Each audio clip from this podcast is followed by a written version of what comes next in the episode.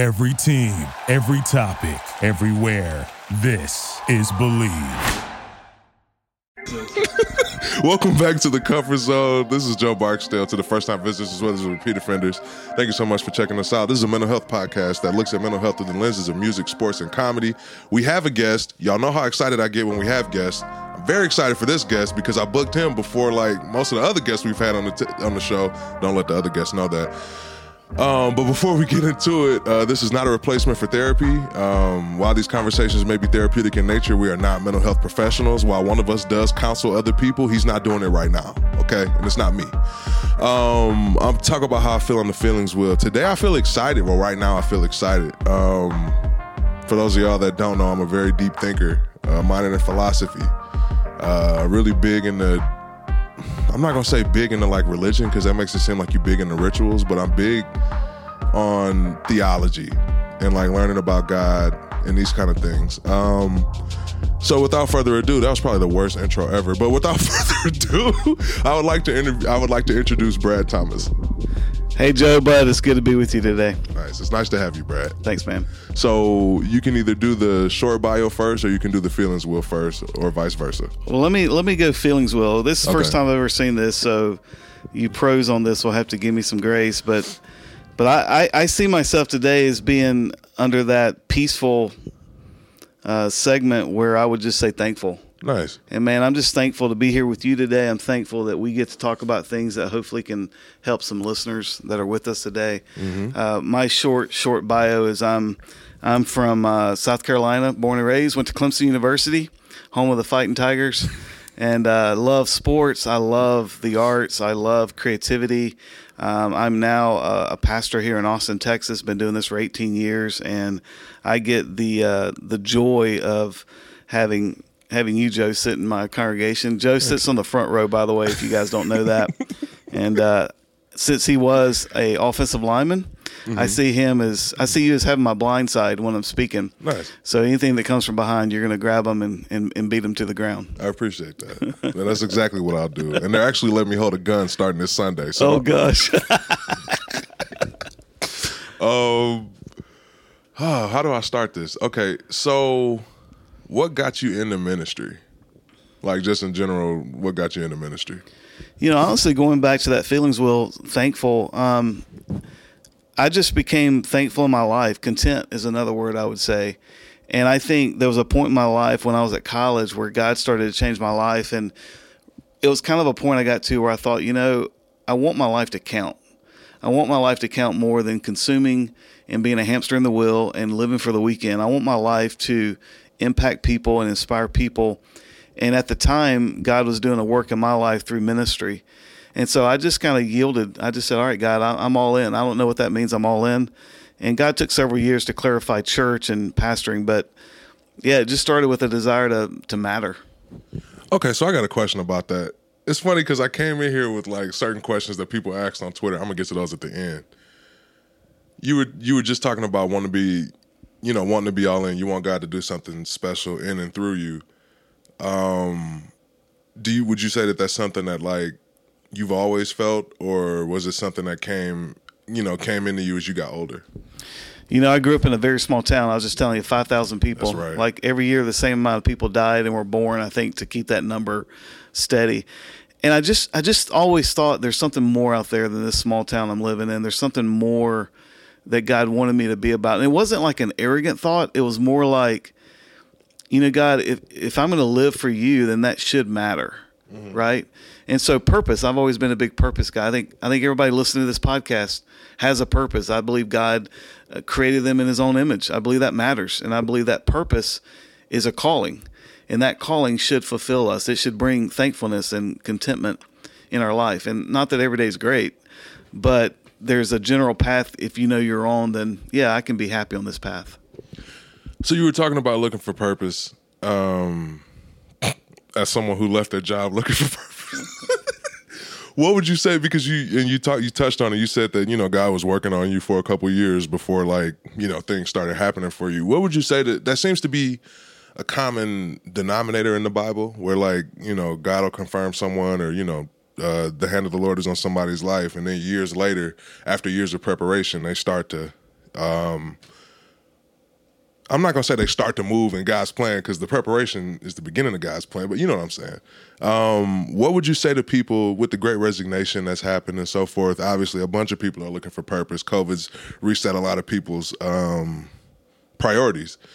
What would you say to those people who, you know, maybe did step away from their job back in 2020 or even last year and they're going through like you know that that I mean obviously things don't just change overnight, but they're going through that process of being worked on and they're you know in a discouraged place, that kind of thing. What would you say to those people? Yeah, that's a great question. I, I see a lot people. of it. I see a lot of it from COVID. Um, you know, the Bible says, "Be still and know that I'm God," which also tells me that when we're always hurried and and busy, it's hard to know that He's God. Mm-hmm. And so I think COVID brought some stillness to people that also scares us I think it scares us sometimes to be in the car without the radio on and just be with your thoughts. And for me, I'd say from 1988 is when God started working with me at, at Clemson and changing my heart until I got to Austin Ridge here in Austin at 2004. You know that that was a that was a, a 20 year period almost. And in that period, wait, I didn't do my math right. 16 year period. That 16 year period, God was just preparing me. And and I think sometimes we think if we're not on the stage or doing what God's wired us to do or what we feel called to, then we're not we're not in the sweet spot. But the prep is the sweet spot. The prep is the journey. It's it's not like Moses was in the wilderness for 40 years. That time in the wilderness was just as important when he stood in front of Pharaoh.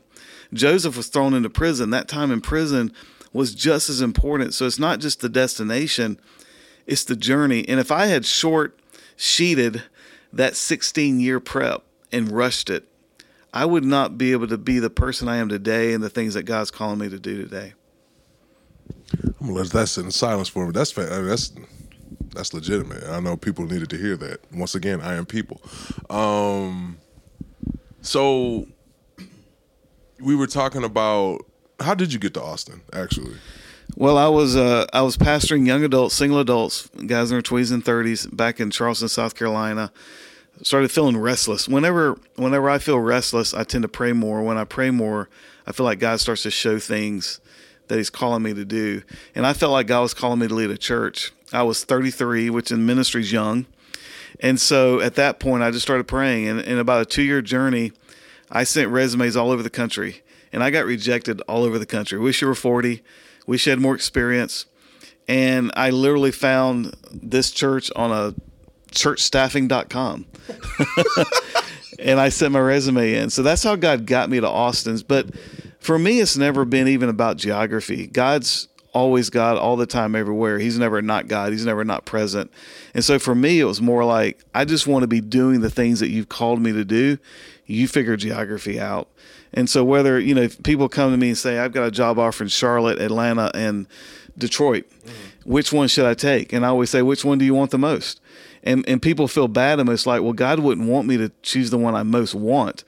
Geography doesn't matter. Just wherever you are, be all there. Wherever you are, be fully faithful. And it happened to be Austin, Texas, which you and I are sitting here. It's May. It's supposed to be 101 degrees a day. So God definitely called me here because I wouldn't have come here. I'm with I'm with you on that. I mean, I it's funny because actually, even how we got here, it was so not circumstantial, but like, yeah, we definitely. I mean, I felt led here as well. And there are times when you wake up in the morning, like it's it's pretty hot, but that's fine.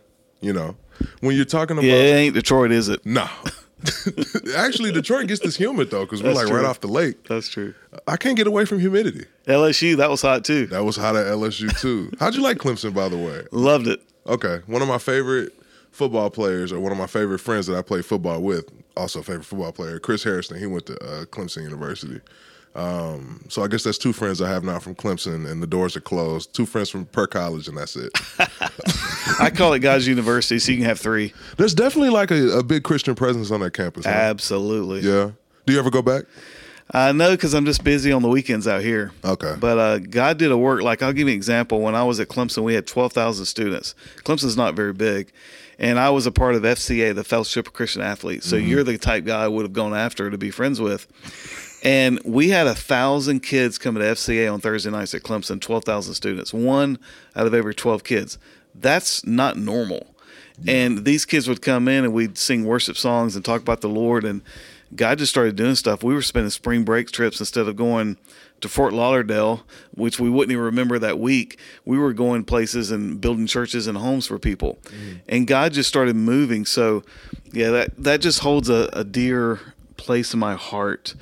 And and I just think it wasn't even about Clemson, it was about community. When you're in community, when you have people around you that love you and care for you, that you're fine wherever you are and whatever's going on. It's about having the right people around you. And again, geography doesn't matter. As long as you're walking with God and you've got people in community, you're invincible. Okay. So I do have a question, and it was when you were talking about uh, walking with God and people in community. First of all, I would not be one of the people you were trying to be friends with in college. In college, I was an atheist. Like, Perfect. I, I lived like a long life up until college, and I got to college, and I'm like, what?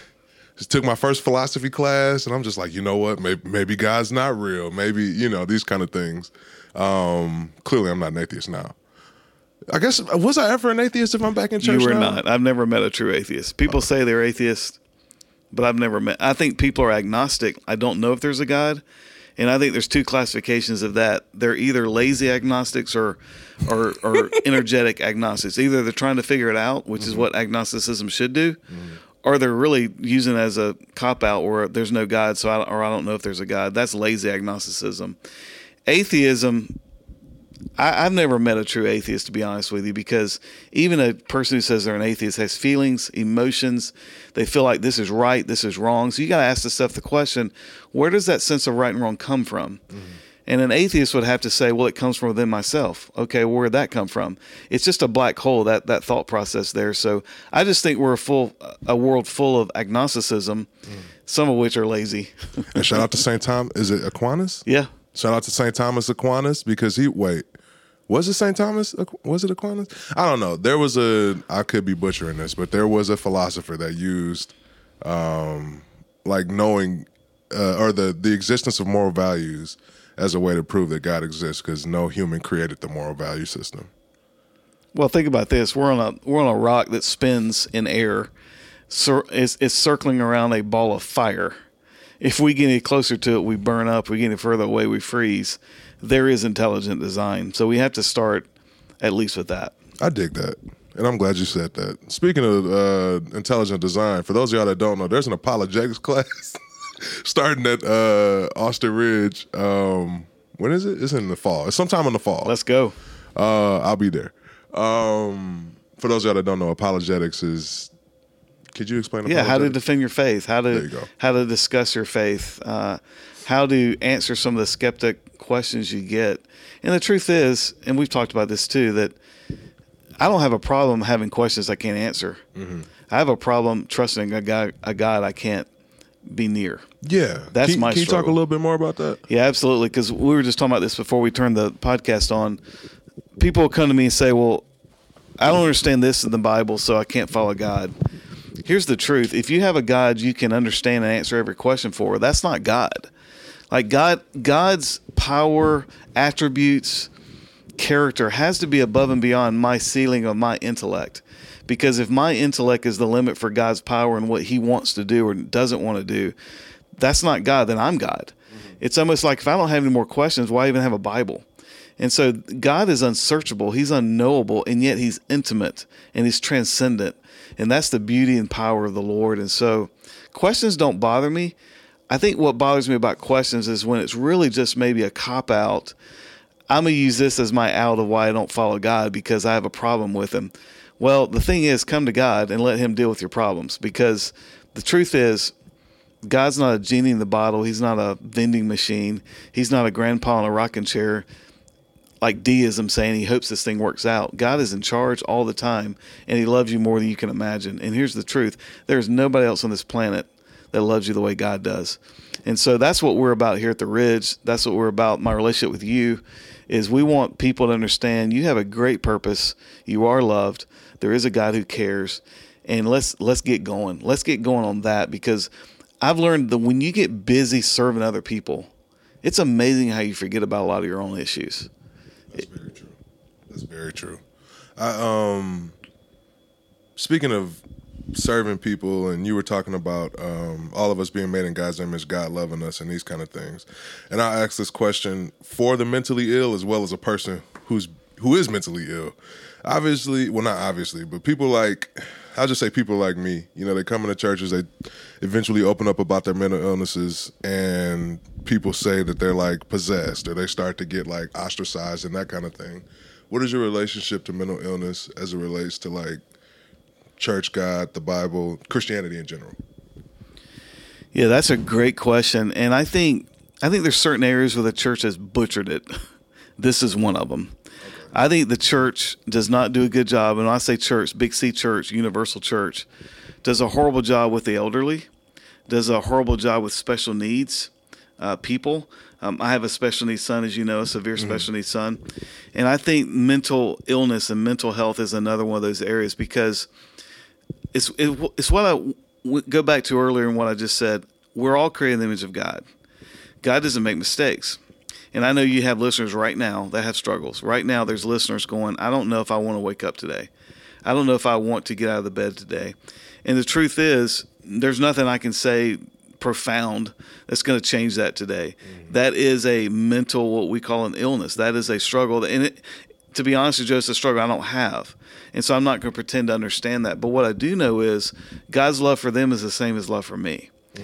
And if that's true, then God does have purpose and he does even if even if the struggle someone has is is is a struggle they can take and help someone else with it. That's a valuable power. Because you, Joe, you can look at someone and we've talked about some of the struggles that you have. You can look at someone and go, "Hey man, I understand. I get you." I can't say that the way you can say it. That's a powerful thing. I think sometimes you've got to have understandings and ways of saying, that's a lie. That's a lie. That's truth. Mm-hmm. And you've got to work through that every day. And you've got to preach the gospel to yourself every day. And you've got to tell yourself the things you know to be true every day. And one of the things we say here at the Ridge is don't question the dark what you know to be true in the light. We've got to live in the light and we've got to remind ourselves of truth even when we don't feel it. So our feelings cannot be the dominator in our life. Our truth our, our, our band of brothers, our community. Mm-hmm. That's got to be what we stand on because our feelings, man, they're deceptive. So, what would you say to someone who's listening that, like,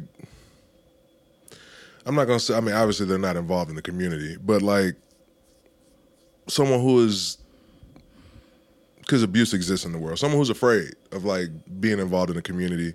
Because, and that's one thing me and my therapist talk about a lot. Like, it's definitely very important and it honestly saves lives uh, the problem is a lot of the people that need to be in communities aren't because they were in communities before and they got burned or whatever. What would you say to those kind of people who are listening now? Yeah, and I guess first I like to say, Joe, if if someone's listening and they've been hurt by a church, because I hear that a lot, I am deeply sorry for that. And this is going to be hard to understand, but I, I hope that we can separate a human who's hurt someone in church as a setting versus God who we've been talking about already in this podcast. Because churches are filled with humans, humans are sinful, humans uh, hurt people, humans hurt each other. And so I really try because there's times humans will send me emails that hurt, yeah. say things to me that hurt, and and there's times I've got to say, you know what, I, I, I, just told you before we started, you get 10 compliments mm-hmm. and one criticism. What keeps you up at night? The one criticism. And that's where I go back to. I've got to go back to truth. I've got to go back and say, you know what? I serve an audience of one. That's the Lord. And if if the audience that I serve of one loves me more than anyone else or anything else, I can take that one criticism. Let's bury it. Let me focus on the one who loves me. And so I would encourage someone that's listening that maybe they've been to church before, maybe they've been hurt. Try again. Yeah. Try again. It's almost like saying, well, I had a girl break up with me when I was a sophomore in high school, so I never dated again. We try again. We try again. And, and again, almost expecting humans are going to let me down. So I'm not going to put my full trust in a human. Mm-hmm. I'm not going to put all expectations in a human because no human can live up to that, but Jesus can. Mm-hmm. And so that's why you and I talk a lot about Jesus because that's kind of the waymaker. That's kind of that's that that weight at the bottom of the fulcrum, and everything else around is spinning we come right back to that rock. Stability and consistency. Two things that yeah humans can't give you. That's um, you were talking about preaching to yourself, like you know, saying things to yourself. I immediately thought about David, the psalm that he wrote about, um, "Why so cast down on my soul." Would you say that um, mental illnesses exist in the Bible besides? Well, yeah. Would you say the mental illnesses exist in the Bible? I was gonna say besides the dude that uh, Jesus exorcised, but now we're talking about demons. Yeah, I, I would say absolutely. And and like you know that I've been preaching through Elijah, the prophet Elijah. And this week, uh, actually, my sermon coming up this Sunday. And if, if your listeners want to tune in, we'd love for you to go to awestories.org and listen to the sermon this week. Okay. But Elijah has Okay, just I'm not gonna lie to you. This won't come. it won't be for like a month or two. Elijah has just been told by a guy named Obadiah we saw two weeks ago Okay. that I've hidden a hundred prophets in caves because all the prophets were being killed. Right. So he knows there's a hundred being hidden. And and last week he said, I'm the only one. And then this next week he's going to tell God, I'm the only one. And he literally is depressed. There is there is mental illness happening in Elijah's heart. And what I'm going to see in the story and what I'm going to teach in the story is God has to remind Elijah there are at least 7,000 that have not bowed their knee yet. You're never the only one. I think one of the things that Satan uses, and this does go back to the demonic, mm-hmm. is you're the only one like this. No one else understands, and you have it harder than everybody else. And here's the truth: we all have it hard, mm-hmm. and and there are people who understand. Mm-hmm. And like my son has seizures every week. It is it is brutally difficult. He's never spoken a word. He's 21 years old. That's part of our story. Mm-hmm. Now, I don't like it when people come to me and say, "Hey, I got a book you need to read for that," or "Here's a here's a podcast to listen to." but I love when someone can come to me who's been through it. Maybe they've got a child that has mental illness, or maybe they have a handicap, or even something different, and they can come say, "You know what? I don't know your situation specifically, but I can tell you, I understand pain, I understand heartache, I understand loss of dreams." That's what you and I have the power to do to help people, even people listening to this podcast. We can say, you know what? I may not have the struggles you have specifically, but I know pain. I know crying. I know darkness. And so that's why I think getting in the light with other people helps. And you've got to just find those people that lift you up. Yeah. find those people that are going to be there. Like you've told me a lot of stuff in your life that you struggled with. Mm-hmm. The next time I saw you, I loved you more. I wanted to see you more. I was more excited to see you in the foyer. It wasn't like, oh my gosh, here comes That's how I felt. You here comes like- Joe. You know, and I've even said as a pastor, you, you say that I'm very genuine, I'm very transparent, because I'll share my own struggles. Mm-hmm. I used to think, well, if I share that stuff, they're not going to follow my leadership. They're not going to trust me. They're not going to respect me. I found it's the opposite. Hmm. And I think that's another lie that comes to us is that you need to button that stuff up and not share that stuff with anybody because you'll never have any friends. No, what you'll do is you'll find your true friends. That's that, that. Say it again, because I'm. You're right. When I when we, when I talked to you about that, I was like, "Great, now this dude's gonna think I'm crazy. He's never gonna speak to me again at church." It's just, uh, yeah, there's something uh, disarming and at the same time like anxiety inducing about vulnerability. Do you find that it gets easier to be more vulnerable the often you the more often you do it? I don't think it gets easier, but I think it gets more strategic. Okay. And and and I do like when when people share their stuff with me. I tell you, for me, it feels like, man, thank you for trusting me enough with that Mm-hmm. because I know that's you don't trust that with everybody, and it, it feels I feel grateful for that. I feel thankful. I feel, man, that's pretty special mm-hmm. that you would share that with me, and it also tells me, hey, he trusts me a little bit, which is great because I think all relationships have to be built on mutual trust and respect. Mm-hmm. And and honestly, we're all crazy. Thank you. we're all jacked up. I've been saying that like there is no such thing as normal. Right. You know. Yeah. well, There's no. We call my like my son special needs kid. I think my son is special, and maybe I'm normal, and maybe special is actually better than normal sometimes. But I think we're all messed up. We all have stuff. It, everybody listening to this podcast can say, "Let me tell you about my background. Let me tell you about what my parents did or didn't do. Mm. Let me tell you about what happened to me." That's true of all of us. And and here's the truth, Joe. This place is not heaven, and we try to make it heaven, and we expect it to be like heaven. It's not. It's not fixed yet. One day it will get fixed, we believe. And so the truth is, I live this life not with expectations on humans. I live this life with understanding and walking with the Lord. That's the difference. Okay. Speaking of, so you were talking about um, Satan lying to people. Um, What is the difference between mental illness and demonic possession? And you're, you know, like, yeah. Yeah, yeah, I'm definitely not a professional to answer that. I do think. I, I- That's what I was gonna say. In your opinion, as the yeah. I'll say it this way, Joe. I think a lot of mental and health issues that we deal with, I do think a lot of it is spiritual. And and I think that God is still the answer. What's the question? Mm-hmm. now, I do think that Satan can deceive and as, as an angel of light, the Bible says. And I do think that a lot of the things we struggle with, like for example, I can be down, discouraged, and then you can say, Well, I'm depressed. Okay, what's the difference between discouraged and depressed? It may be deeper, mm-hmm. it may be darker, it may be longer. But I still think the true answer on those things at times is a spiritual answer. Mm-hmm. No, I do think medication can help, and I do think doctors help, and I think therapy helps, and I think all these things help. But ultimately, I think there's something more powerful. Mm-hmm. And I think it's the fact that I am loved, I have purpose, and God is with me. And I think those things, along with those other things that humans can help with, mm-hmm. I think is kind of our our our team okay. that we walk with. Yeah, and it goes back into what you were talking about with that community aspect too. Like I trust God and I take an aspirin if my head hurts. Nice. It's not that I'm putting my trust in the aspirin, but I believe God made the aspirin. I put a seatbelt on. I trust that God's sovereign and he has the bookends of my life. But I'm gonna put that seatbelt on because I also don't presume upon God. Hmm. And I think seatbelts are nice to have.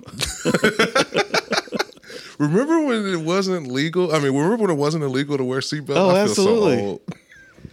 Do you think that that law was invented? This has nothing to do with Christianity. They used to make station wagons with back seats looking backwards at the end that our kids would sit in. Actually, they still do that. They're called Teslas now. Yeah, they're 'cause you called know Teslas. And they crazy. go really fast. They go really fast. You ever been inside one? I have been. It's crazy, right? I don't like it because I can't hear it. Really? Yeah. That- oh, that was one of my favorite parts about I could be car. crossing the street and I'm going, a car could come and I don't even hear it. Are you are you one of the people that's looking forward to like the self driving cars and all no, that? No, I want a V8. I, I like noise. I, I, I, I'm a car guy. I have a friend named Nick. Y'all need to meet one day. He is a he's a big car guy too. Yeah. Apparently, I don't care about the environment, but I want a V8. Well, if enough people get Teslas, then the select few can still have V8s. That's V8, right. I'm, I'm going to have a entry. V8. That's no doubt about it. So you were um you talk about how we all experience pain. I feel like comedy or like I feel like laughing is the inverse Mm-hmm. of crying. Everybody laughs, everybody cries. Would you say that like pain is the common denominator in the human experience? The thing that like helps us relate to each other? Yeah, I would I would say pain is a is a result and effect of other things, and I would say the other things is struggle. Okay. Life's just hard. I mean, you're born with some stranger smacking your hiney, so you'll cry. Like, Yeah. what way is that to start a life? and you've got, especially you, you folks listening who were the firstborn in your family, you were the guinea pig. Yeah. And, and and, you know, you take a baby home, there's no manual, and you know, you've got a mom and a dad who had moms and dads who were not the best and they struggled and you got addictions and you got pain and you got all this jobs and mortgages and all this stuff and the truth is it'd be easy to sit back under the bed covers and say well it's all horrible i'm just going to stay right here in my safe place but the truth is there's a beauty in human relationships there's a beauty in friendship there's a beauty in um, you and i sitting here talking about this stuff and hoping to encourage someone with it and so I just believe the gospel is the is the battery pack in that. It's the power behind it. And I think people that don't have Jesus, I think it's hard enough to get through life with Christ. I don't know how people do it without the Lord do it. Because that is the ultimate power that wakes me up in the mornings and gets me going. Yeah, I, I agree with that because it's not. Yeah, you're right. Before you can even get to the medicine or hit the lights or anything like that, yeah. I um Have you noticed everything the world offers you for all this stuff? You have to over time do more and more to get the same effect. yeah Jesus is the only one that you'll never reach the bottom of. It's it's it's limitless. Let that you dropping a lot of gems, Pastor. I'm not gonna lie to you. Uh, when you when you talk about um, people who do see, you know, who do experience. Okay, we all experience this darkness, these dark times, things that we struggle through, and that kind of thing. Um, I forgot what I was asking you that to ask. Oh, so um someone like David who like, you know, went through dark times in the Bible and that kind of thing. Cuz people always want to go back to people who they read about in the Bible. Can you speak to like or Joseph or Moses or any of these other people, can you speak to the things that people don't read about in the Bible that maybe you've learned in like a commentary or a seminary or even things that you've had to um, expound on in your own, uh, you know, yourself?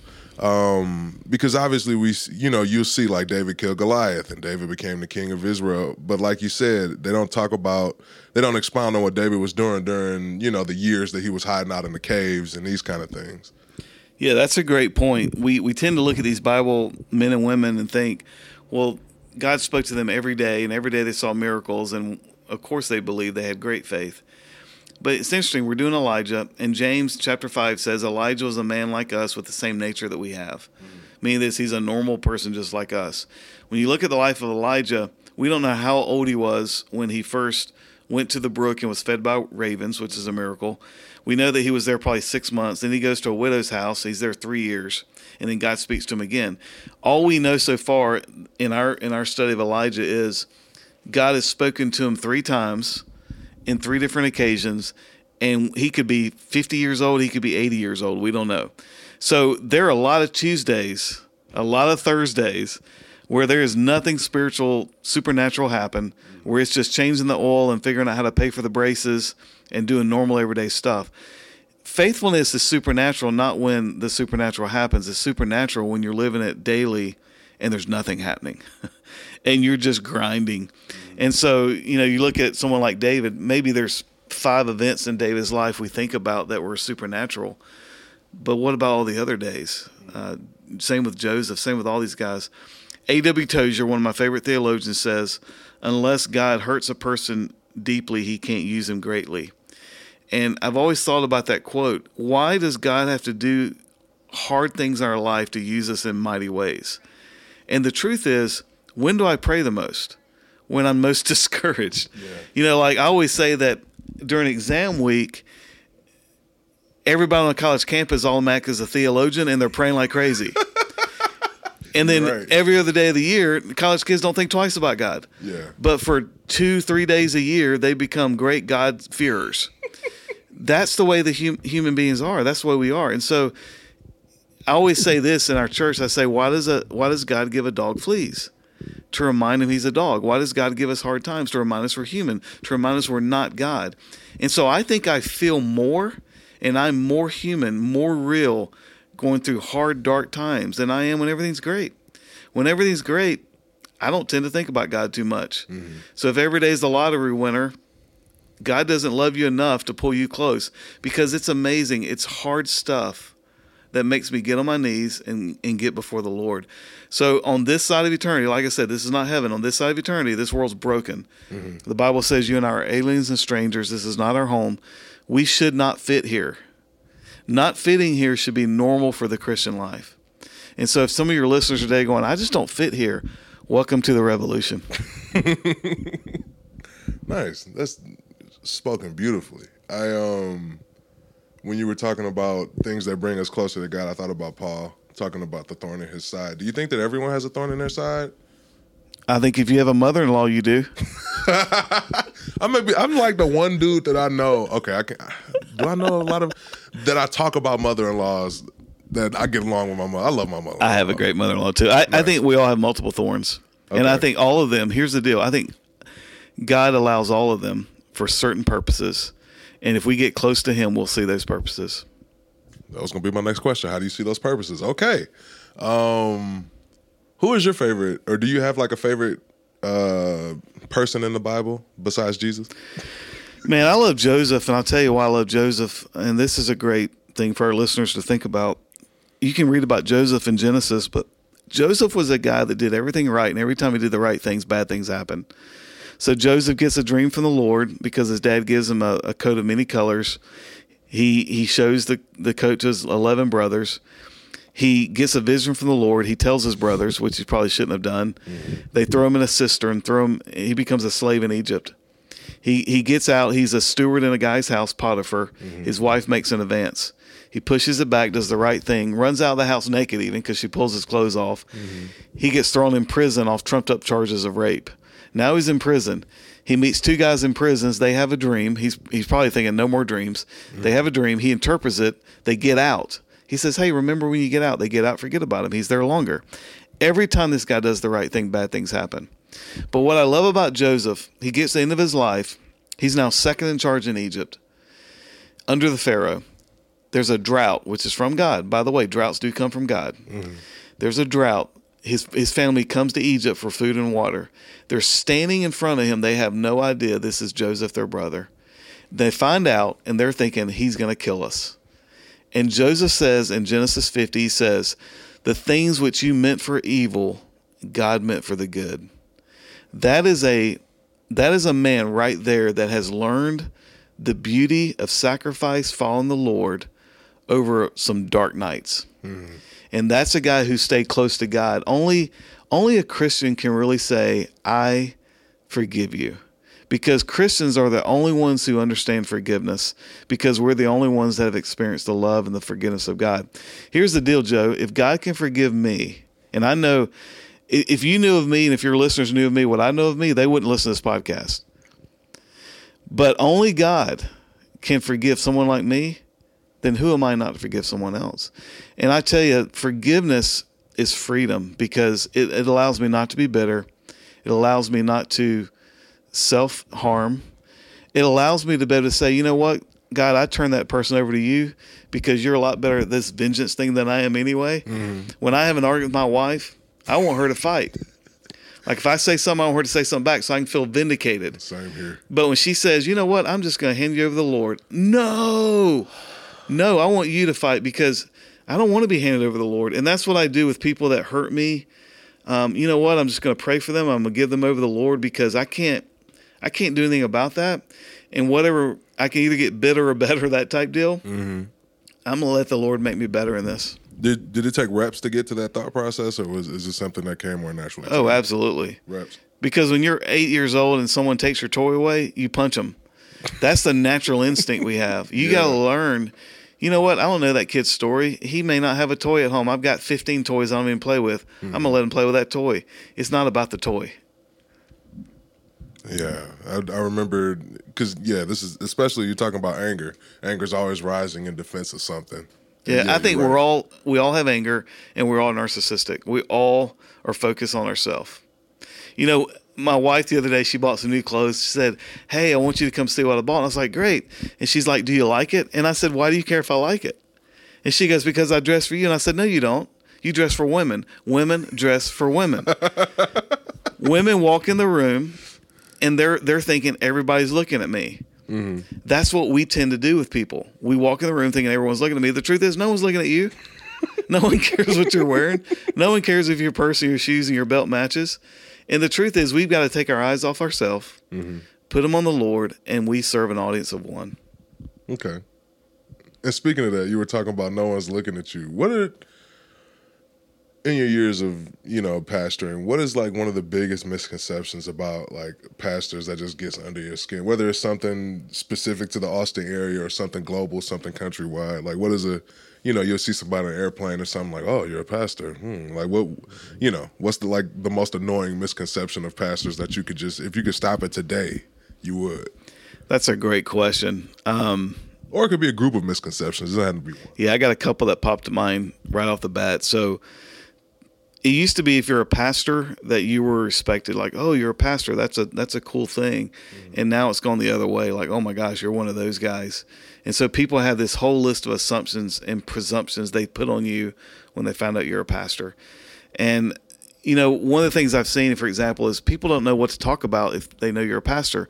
They think they should talk about church stuff. Mm-hmm. And I'm like, I talk about other things than church stuff. Yeah. And so it's, it's funny when you meet someone, they find out you're a pastor, they're like, oh, you know, I grew up Episcopalian. I'm like, I don't care. I didn't even ask that question. like, dude, how's it going? What's going on? What team do you pull for tonight in the, in the game seven? You know, yeah that the misconception is we're not normal people. I put my pants one leg on at a time. I'm a normal guy. And so when I preach, and you've heard me preach for a while now, I try to be as normal mm-hmm. as possible because I think a lot of Christians are weird. I think a lot of churches are weird. I think a lot of pastors are weird. And Yeah. we're I just want to be a normal dude. I love sports. I like cars. We talked about that. I mm-hmm. like normal things. And so people talk to you because you're the you're a pastor. I talk to you as a pastor instead of just talking to you as a person. And pastoring is what I do. It's not who I am. Mm-hmm. And it's kind. we do that with athletes. Mm-hmm. We build the athletes up, the actors, the actresses, so we can tear them down.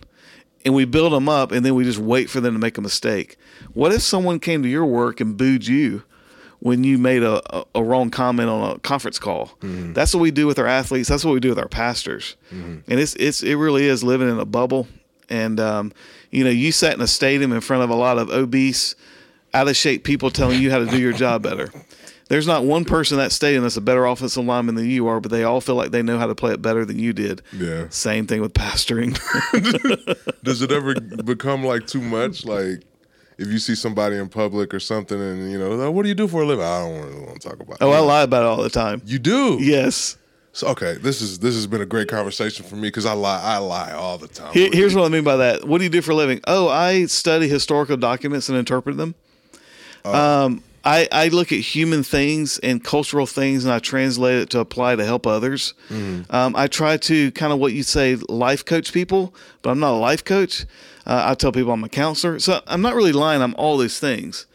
But when you say I'm a preacher or a pastor, it's interesting. And so when I play golf, people are dropping f bombs. You know, they're they're they're on their eighth beer by the eighth hole, and then they ask me, "There's the question: What do you do for a living?" I'm like, "Oh, here we go." and it's so funny because then I'll say, sometimes I just don't even want to say something. So I'll say, you know, I, I'm a pastor of a local church, and then they'll start apologizing for everything they've said, and I'll say something like. Hey, I'm not the one you got to worry about. Yeah, like I'm just out here playing golf. You, you know. Yeah. So I just that's the thing about being a pastor. Your your pastors, if you're listening, you go to a church. Your pastors, they're normal people. They've had normal struggles. I think the reason pastors don't become more genuine and authentic is because they feel like they can't. Because if if if you found out about me what I know about me, you would never come to the church. Mm-hmm. But the truth is, if I knew about you what you know about you, I wouldn't let you in the doors. So we're all people in process. We're all people on that journey. We're all people who struggle. So let's let's stink, stink and struggle together. Let's get this stuff on the table together. And let's you know you don't share your struggles with everybody, but find a few trusted people that love you for who you are, and you've got to open your life up because life was never m- meant to be lived alone. Is there a way that um okay. Is there a way that you would um how am I trying to say this? Not a method, but like are there certain things that you could tell people to look for in terms of like people um cuz obviously like you said, you know, we all want to understand or we all want to be understood. Um are there like certain things that people can look for like green flags i guess as opposed to red flags to where like okay this person not is worthy of hearing my you know hearing what i have to say but like i can trust this person you know what i mean Yeah, you know, I I'm a big proponent of eye contact. okay Um, I'm a big proponent of people who actually listen and talk less and listen more. okay You can tell real quick if somebody wants to just say their next thing versus hear what you're saying. And I'm a big proponent of finding people who you trust information to, and then people don't find out about it. And so you got to find some folks who, when you you know when you put it in there, it's a vault, and it doesn't get told to everybody. Uh, you can look at people's social media, and you can find out is that a trustworthy person. Uh, you can you can listen to other people how they talk to other people, how they treat other people, how they treat the waitress and the waiter at a restaurant, um, how they treat a driver in a taxi. Those are things I look for. Like, okay, this is a guy or this is a gal who I can trust, and they really seem to care about me. And it's not even about fixing me; it's about walking the journey with me. okay and this is my last question as an autistic person that's terrible with eye contact how do we become friends No. but as you said that like eye contact i'm terrible at eye contact Well, I'm you're okay. You're how tall? Six five. Six five, and you you weigh what? 290 Two ninety. When I see a six five, two ninety guy in my church, I want to find out what they did. i shot kennedy that's what i did no i'm just playing i'm You know, when I say on, on what I mean is be all there. You know, you know, you're talking to people and they're always distracted. I don't. So I can't read faces. I don't know. I. I like people just to know that, hey, you're with me. Mm-hmm. Like we're we're having a conversation here. I love that. I dig that. Are there is there anything else that you would like to say to the um, listeners or anyone listening? Do you feel moved in a certain way to you know I don't know, give me fifty dollars? Just you know, is there anything you'd like to say closing out? Yeah, if there's a listener that wants to give me fifty bucks, I'm good with that. hey, I would say, I mean, Joe, you know how much I love to laugh. Like when I preach, I like to get people to laugh because I feel like when people are laughing, you can kind of drop some truth on them, and they take it. Here's what I would say. We need to we need to take God very seriously and ourselves not so seriously. Mm-hmm. And when I take God seriously and I take myself less seriously, I can laugh more. I don't have to be focused just on my issues. I can actually serve somebody else. Mm-hmm.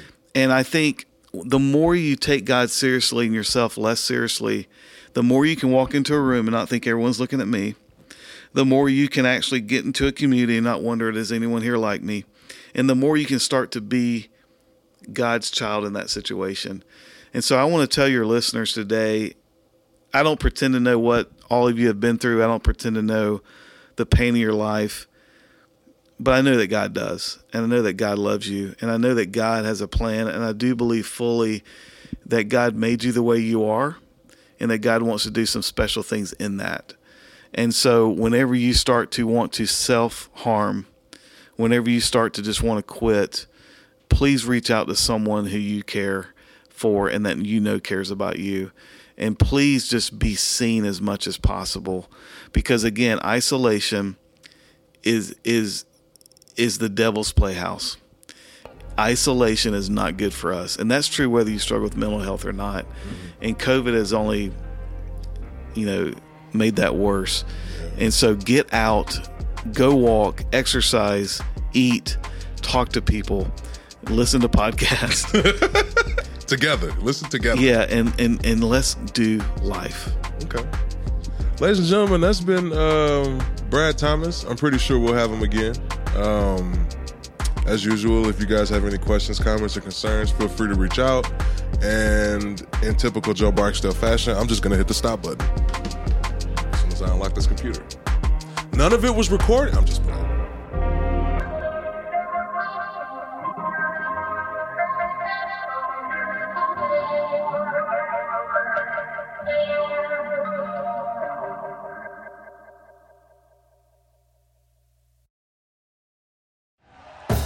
Thank you for listening to Bleav. You can show support to your host by subscribing to the show and giving us a five star rating on your preferred platform. Check us out at Bleav.com and search for B L E A V on YouTube.